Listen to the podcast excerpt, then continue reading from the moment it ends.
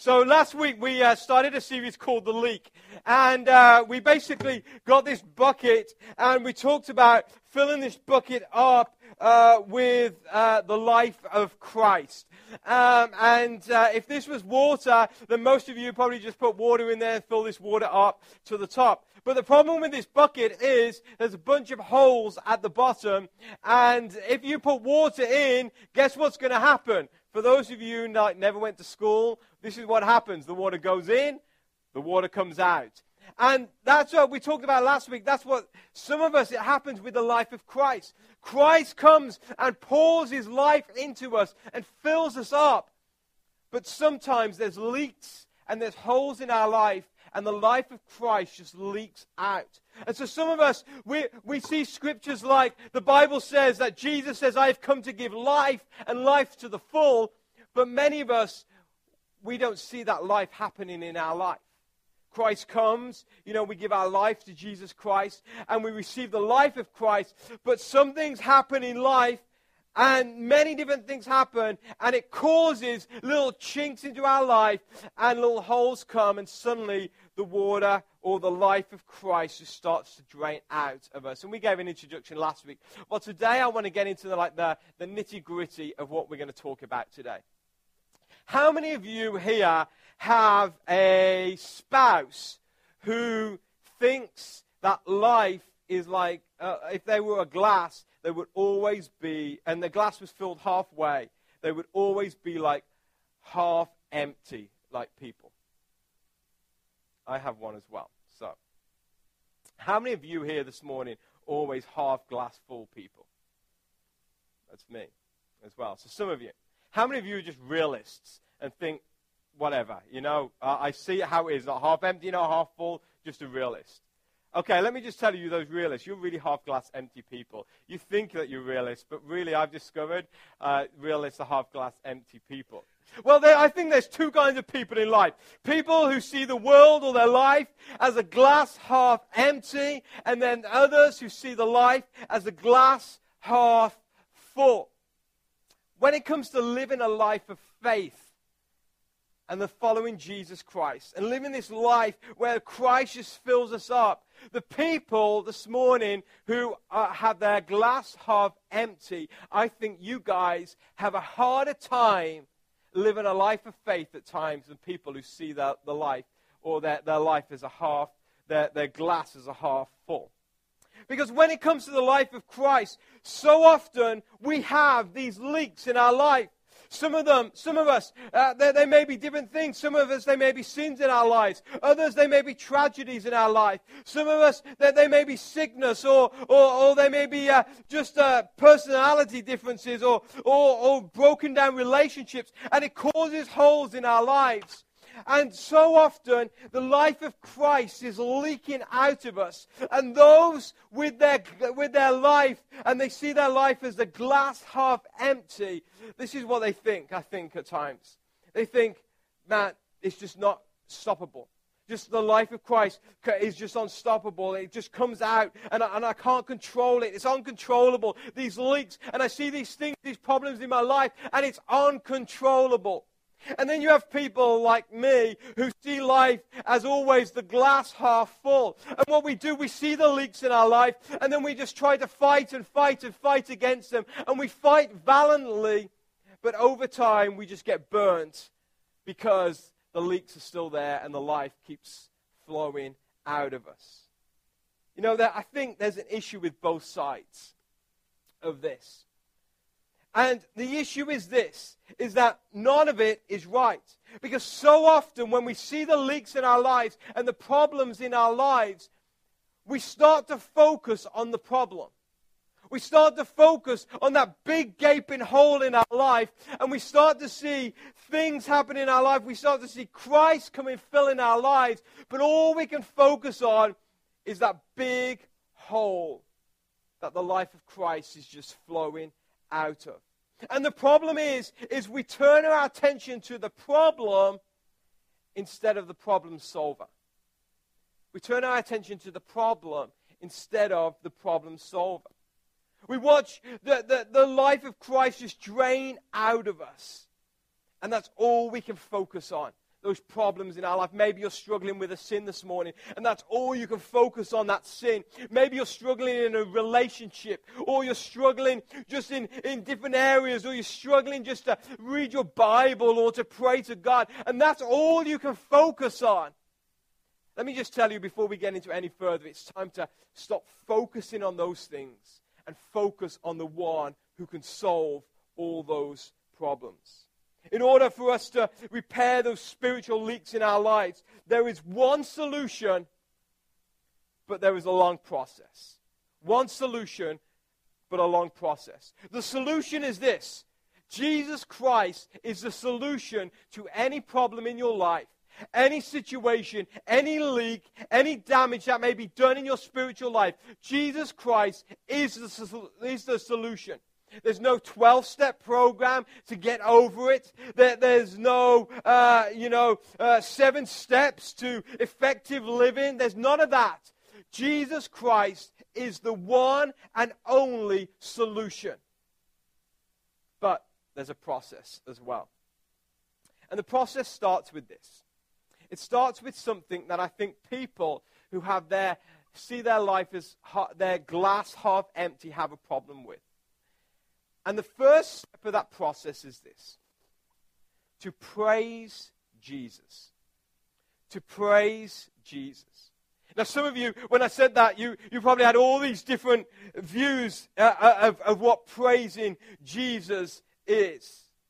There's many different ways that we can praise Jesus. And I tell you, I probably praise Jesus very different to many of you. Many of us have grown up in just different environments. Some of us, we never went to church as a kid. So others, we, we grew up in a, a, Catholic background or a Baptist background or a, a uh, Presbyterian. I grew up in a Pentecostal background. That means we hoop and holler and, and, and do all that crazy stuff. And so the way that you grew up often dictates how you praise Jesus. But let me tell you at the start when we're talking about praising Jesus, we're not talking about a style of praise. We're not talking about a certain way that we praise Jesus. We're talking about the fundamental uh, uh, um, foundation of how we praise Jesus. And this is why I believe the first step to solving the leaks in our life, or the first uh, bit of the process, is to praise Jesus. In Psalm 22 and verse 3, it says this It says, but you are holy, O God. O you who dwell in the holy place where the praises of Israel are offered. That's read from the, uh, uh, read from the Amplified Version. Let me translate that to you. Basically, that says, where people praise God, God dwells. Where people praise God, God dwells. So if there are a group of people who are praising God, then God, through His Word, has promised that He will dwell amongst those people or dwell where those people are praising Him. This is tough for the people who see life as, uh, their, or their glasses half empty. And the reason they see this difficult is because when life isn't turning out as we expected, the first question often is, well, what do we have to praise about? What should we praise God about? Where is God in my life? Why should I praise God? When my life isn't going according to plan, why should I praise God? However, Christ is the ultimate answer to all of our issues, all of our leaks, all of our holes in our lives. And the way that we usher Christ into our lives, the Bible says, is by praising Christ by praising Christ. And when you praise Christ, when you praise God, the Bible says that God's presence comes and dwells. Comes and dwells. Well, you may be asking, what is praise? What is praise? Well, let me just tell you firstly praise is often not the way that we think praise is done in church. Church changes all the time. And when we come in in the morning and uh, we start singing some songs, what we're doing is called a time of praise and worship. But the time of praise and worship that we have is very different to what they had 50 years ago. And then again, it's very different to what happened tw- uh, 200 years ago. And it's very, very different to when Jesus walked this earth 2,000 years ago. So let's look at really what praise is. Basically, praise means to applaud or to magnify. To applaud or to magnify. So basically, when we're praising Jesus, it's like we're giving God a, a hand clap. We're like, bravo, well done, God. Or we are magnifying God to another level. It's basically making something greater than what we can, what we can actually see. Making something greater than what we can actually see. So when we praise Jesus, we are making Jesus or we're making God greater into in our lives than maybe what we can see at the moment. Because we are magnifying it. It's like getting a magnifying glass and increasing and making Jesus and making God greater into our lives. I'll give you an example shaving cream. Shaving cream. You got this can, you shake it, and then you start squirting the shaving cream out. And if you're not careful, if it's in the hands of maybe a child, that shaving cream is going to be everywhere. But you can just squirt a little bit into your hand, and then suddenly, what happens? It starts to expand and it starts to grow. And if you squirt that whole can of shaving cream out, you're going to get a whole lot more uh, what, what you see than actually what you thought was in the can. And that's like when we praise Jesus. When we praise Jesus, what happens is God's presence may be in our life, the Spirit of Christ may be in our lives, but when we start to praise Jesus, it's like squirting that can of shaving cream, and it like increases all the time. It's, it's like putting gasoline on just a little fire. As soon as you do it, it just ignites and it becomes bigger and bigger. And that's what happens when we praise Jesus. Jesus becomes bigger and bigger and bigger in our lives. So some of you may be asking, okay, if that's what praise is, making Jesus and making God bigger in our lives, how do we do it? Well, I, I want to just take you through some steps this morning of, of how we praise Jesus. You know, there, there are some people who are great at praising Jesus. You know, it's funny because when we have people, guest people, come, come to Generation Church, they're, they're kind of amazed, I think, at times at, at the way that just du- during our praise and worship time, uh, you know, when we're singing songs, that uh, just the different styles uh, of, of people. I mean, you've got those like, you know, I mean, they're just rocking out, hands up in the air. You've got those who like just not saying anything at all, just looking at the words. And people are just like, uh, like amazed. They're like, wow, there's some like just not into it at all. There's others really into it. I'm like, no, no, no. People are into it. It's just they're praising God in different ways. And let me just tell you, we're talking about praising God. There's no set way to praise God. There's no set way at all. If you don't feel comfortable in like hooping and hollering and I don't know, getting on the up on the balcony and then doing like a, a, a dive or something off it, if you're not happy doing that, that is fine. If you are happy doing that, we need to talk, you know. But, uh, but there, there's, it's whatever way you feel comfortable in praising God, it is okay. But there is a way to praise God. And the first way is this it's called sacrificial praise. If you've got your Bibles, if you want to turn to the book of Hebrews, the book of Hebrews, chapter 13. Hebrews is like all the way back at the, almost at the end of the New Testament. The book of Hebrews, chapter 13. And we'll start reading at verse 15. This is what it says it says, Therefore, let us offer through Jesus a continual sacrifice of praise to God, proclaiming our allegiance to his name. And don't forget to do good and to share with those in need. These are the sacrifices that please God. I'm going to read verse 15 again, but through uh, a different version. And it says this It says, Through him, through Jesus, therefore, let us constantly and at all times offer up to God a sacrifice of praise, which is the fruit of lips that thankfully acknowledge and confess and glorify his name. You know, in the Old Testament, before Jesus ever walked this earth, the Jewish people made sacrifices unto God.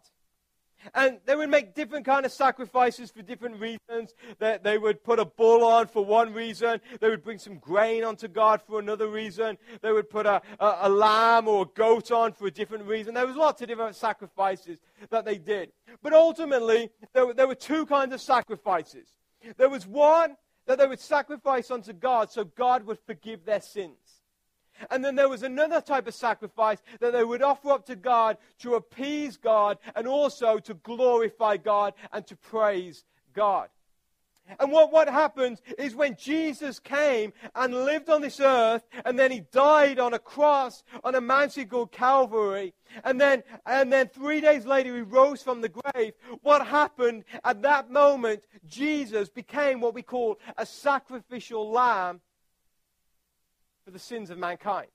See what the Jewish people do? They would take a lamb and they would sacrifice it uh, like a pure lamb that, that had no uh, spot, no, no blemish, no, no disease, a pure lamb, and they would sacrifice it unto God so God would forgive their sins. And when Jesus came and he died that death, he became what we call the ultimate sacrificial lamb for the sins of mankind. See, the Jewish people, they would do it like once a year unto God because it would only cover the sins that were done in their past. But when Jesus came and died on that cross, Jesus didn't only just die for the sins of yesterday, but Jesus also died for the sins of today and also the sins of tomorrow.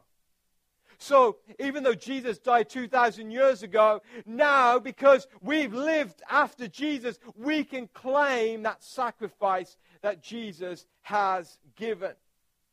And so, because Jesus became the ultimate sacrifice, we no longer have to make a sacrifice unto God so God would forgive our sins because Jesus has already done that. So the good news is this morning, we don't have to bring a lamb in here, or we don't have to bring a goat or a bull and, like, you know, shed some blood and, you know, offer things up to God. That would kind of be a little weird. But we don't have to do that because Jesus has already done that. But it doesn't mean that we get away from not making sacrifices unto God for praise or to appease God. And in Hebrews 13, chapter 15 and 16, it tells us. It says there, it, just at the end of, uh, of verse 16, it says, it says, basically it says, offer a sacrifice unto praise unto God, and says, and don't forget to do good and to share with those in need. These are the sacrifices that please God. So if you want to make a sacrifice unto God that pleases God, then there's three sacrifices that you can make. One is a sacrifice of praise unto God. Another is a sacrifice of doing good. And then a third is a sacrifice of serving others. Those are the three sacrifices Hebrew says that please God. Well, this morning we're going to look at the sacrifice of praise. God refers to praise as a sacrifice. The, Hebrew, the, the writer of Hebrews uses the exact same terminology as, as, as the writer of a book called James. And if you have your Bibles, if you want to flip just like a page or maybe two to James chapter 2 and verse 21 to 24, same exact terminology that's used. It says, Don't you remember that our ancestor Abraham was shown to be right with God by his actions when he offered his son Isaac on the altar. You see, his faith and his actions worked together. His actions made his faith complete. And so it happened just as the scriptures say. Abraham believed God, and God counted him as righteous because of his faith. He was called the friend of God. So you see, we are shown to be right with God by what we do, not by faith alone. So the, the writer of Hebrews tells us, it says that we are to offer a sacrifice of praise. The same terminology is used there in James where it says, Abraham offered his son Isaac unto God as a sacrifice. It's the same thing. It is offering something unto God as a sacrifice. So this means that if it's a sacrifice, then our praise unto God must cost something. For Abraham, it cost him almost his son. For others, it's cost them maybe their lives. But ask yourself today what in your life is God asking you to give up to Him? What is He asking you to offer up to Him? Maybe it's something that will cost you something. Making a sacrifice of praise unto God isn't easy. If you make a sacrifice, it's not easy. If you've ever gone like on a fitness regime or a diet or, or you know, you've maybe fasted TV or Facebook or something like that, and, and you've been doing it for a while, it is not easy. You are making sacrifices in your life. People who are trying to save up maybe for something, they make sacrifices in their lives by changing their lifestyle a little so they don't buy as much as what they normally buy. It's not easy to do. Also, making a sacrifice unto God, it means it takes faith, but it also takes action as well. It's not like we can just sit back and say, Hey, God, let me offer this sacrifice unto you. No, like Abraham, it took action in order to do it. And the writer of Hebrews said that we are continuing to make a sacrifice of praise unto God. And making a sacrifice means that we have to be in action. It also means that praise comes from your lips. Praise comes from your lips. This is hard for some of you. For some of you, shy, you don't like to speak out things. But, but there in the Amplified Version, just to translate it a little easier, it says that we are to make a sacrifice of praise unto God, which is the fruit of our lips. The fruit of our lips. When we are to make sacrifices of praise unto God, it means speaking out our praise unto God. Applauding God with our lips, magnifying God with our lips. And some of you, that, that may be hard. That may be hard to do, but it's a sacrifice. And sacrifices aren't easy. And so, some of you, it may be just in, in your day to day actions, just glorifying God at work or at school or at home, in the things that you do, speaking out your praises unto God, because the praise of God is the fruit of our lips. Praise is vocal. And what praise is, is basically an outward expression of our heart. So praise, or the way we praise God, is through a sacrifice of praise. We also praise God through continual praise as well. The Bible says it's to offer a, continual sacrifice of praise unto God. Continual. Also in Psalm uh, 34, verse 1, it says, I will praise the Lord at all times. I will constantly speak his praises. I will constantly speak his praises. The writer there, who, who was a, a man called King David, he understood what it meant to praise God. Praising God isn't a one time deal.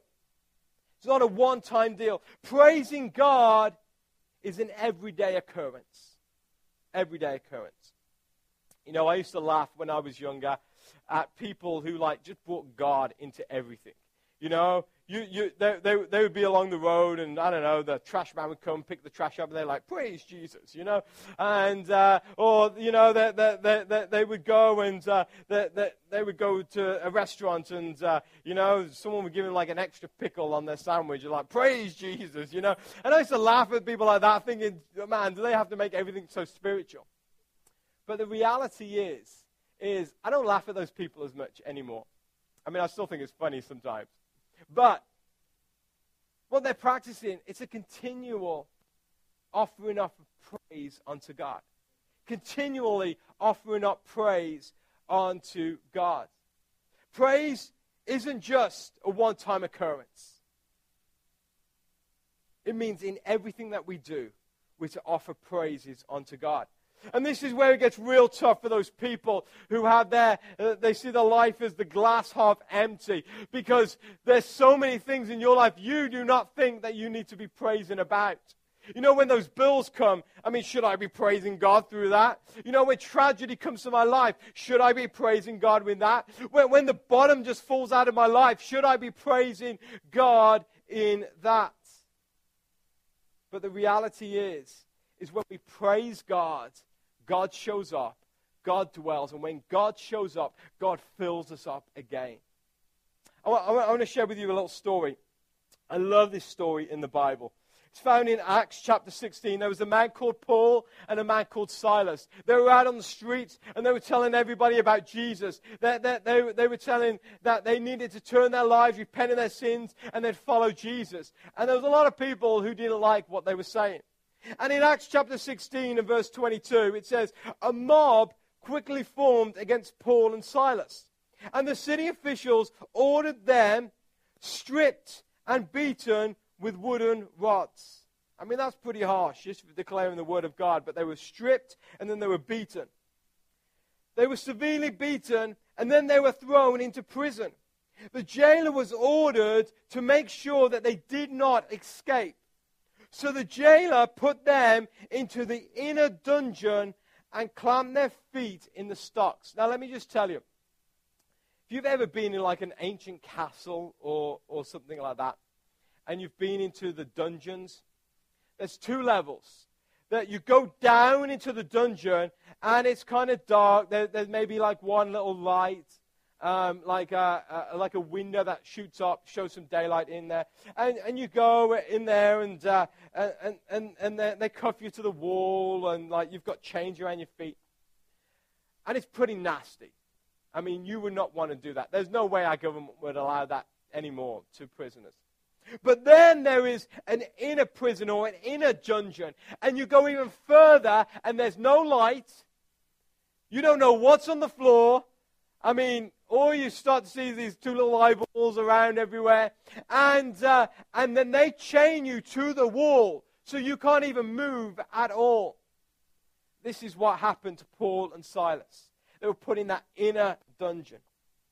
Then listen, this is what happened. It says, So around midnight, so the middle of the night, Paul and Silas were praying, and then they were singing hymns to God, and the other prisoners were listening. Suddenly, there was a massive earthquake, and the prison was shaken to its foundations. All the doors immediately flew open, and the chains of every prisoner fell off.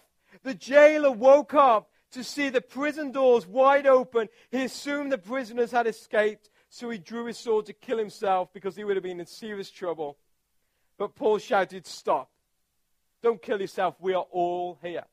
I mean, could you imagine? That, so that these two, they're, they're chained in this inner dungeon, and in the midst of the most horrific night of their lives, they start praying, and then they start praising God through singing, singing hymns and spiritual songs unto God. I mean, how many of you, if you were in the inner dungeon, would start praising God? I mean, I've probably been cursing God. Like, what is going on? But they just started praising God.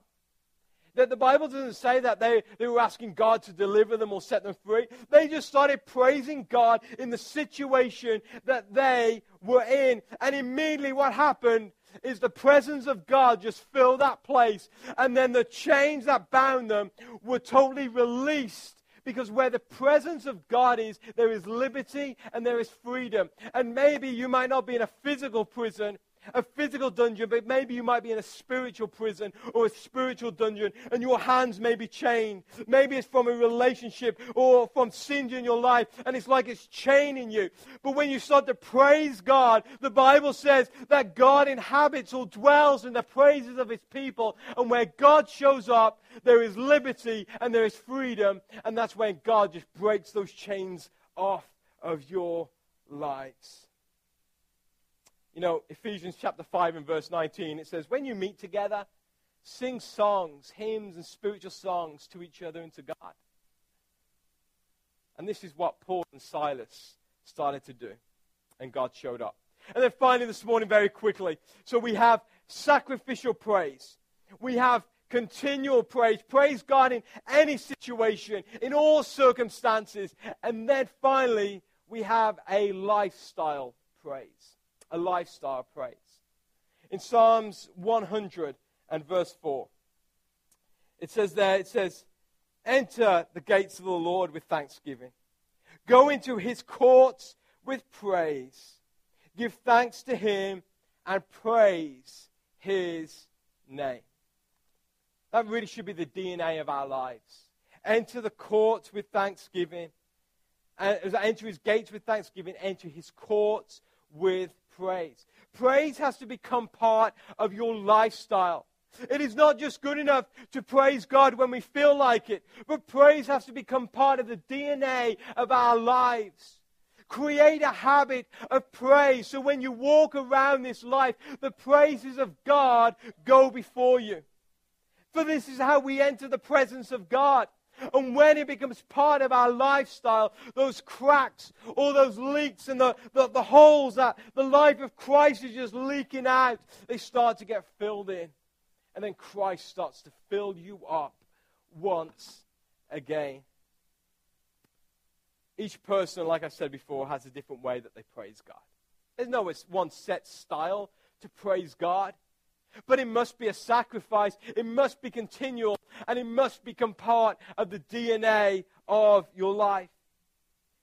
And no matter how you praise God or what style, the, the, the, results are exactly the same. And the results are incredible. And you see throughout this book that there are so many examples of people who praise God.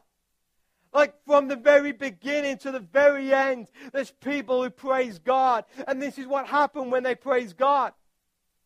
Some, some people avoided death, had years added on to their lives. There were walled cities that were like six feet wide all the way around. When people praised God, they just came crashing down. When people praised God, giants who were strong and mighty came tumbling down. When people praised God, there were armies of tens and hundreds of thousands who were put to flight and defeated. When people praised God, the mouths of hungry lions were shut. When people praised God, the storms that, that came in their life or storms that happened were stilled and peace and quiet came. When people praised God, prison doors were opened and the beautiful presence of God was magnified and increased. And today, when you praise God, the promise of God is this is that God dwells in the praises of his people. And if this can happen for these people in this book when they praise God, then it's exactly the same for us when we praise God. Imagine what could happen in our lives. And the solution isn't to look at the problem all the time, but it's to look at the problem solver, Jesus Christ, to glorify and magnify and applaud and extol his wonderful name. And when you do that, the praises of God come upon you. Today, I want to leave you with one promise a promise that's found in the book of Isaiah. Isaiah chapter 61, verses 1 to 3. And this is a prophecy before Jesus was ever born about Jesus. And this is what it says it says, The Spirit of the Lord is upon me, because he has anointed and qualified me to preach the gospel of good tidings to the meek, the poor, and afflicted. He has sent me to bind up and heal the brokenhearted, to proclaim liberty to the physical and spiritual captives, and the opening of the prison, and the eyes of those who are bound, to proclaim the acceptable year of the Lord, the year of God's favor, and the day of vengeance of, God, of our God, and to comfort all who mourn, to grant consolation, uh, consolation and joy to those who mourn in Jerusalem, to give them an ornament or a garland or, or, or a diadem, so like a crown or like a Miss America sash or something like that, uh, to those uh, uh, uh who mourn. And he will give that uh, as a beautiful present instead of ashes. Jesus will come and he will give an oil of joy instead of mourning. Joy instead of mourning. Then he will give the garment of praise instead of a heavy, burdened, and falling spirit. And then those people will be called oaks of righteousness. Like a big, strong tree, lofty and magnificent, distinguished for righteousness, their, their justice and right standing with God. They will be called oaks of righteousness, the plant of the Lord, that he may be glorified. When you praise God, this is what happens. God starts to give you like new clothes, a new garment. And maybe you've been going through in your life, and this your life has just been weighing you down. Maybe it's some, some things in your life, some sins, some temptations, some issues, maybe with a spouse or a friend or a loved one. Maybe it's, it's just financial issues that just been weighing you down like, like, a heavy, like a heavy coat that's just been on you. Maybe just a, a health issue has been weighing you down. Maybe it's just stuff you can't even put your finger on. It's just been weighing you down. Well, this is what happens when you start to praise God. God lifts that heavy clothing or that heavy weight off you and He gives you a garment of praise instead. And when you start to praise God, the presence of God starts to come into your life and dwell in your life. And when the Spirit of the Lord is, the Bible says there is freedom and there is liberty. And I don't care what you're going through today. I don't care what struggles you may, you've been struggles for all of your life or maybe just over the last few years. Those struggles are nothing compared to the awesome presence of the Almighty God. And He just comes and lifts them straight off you and give you freedom and give you liberty. Let's pray.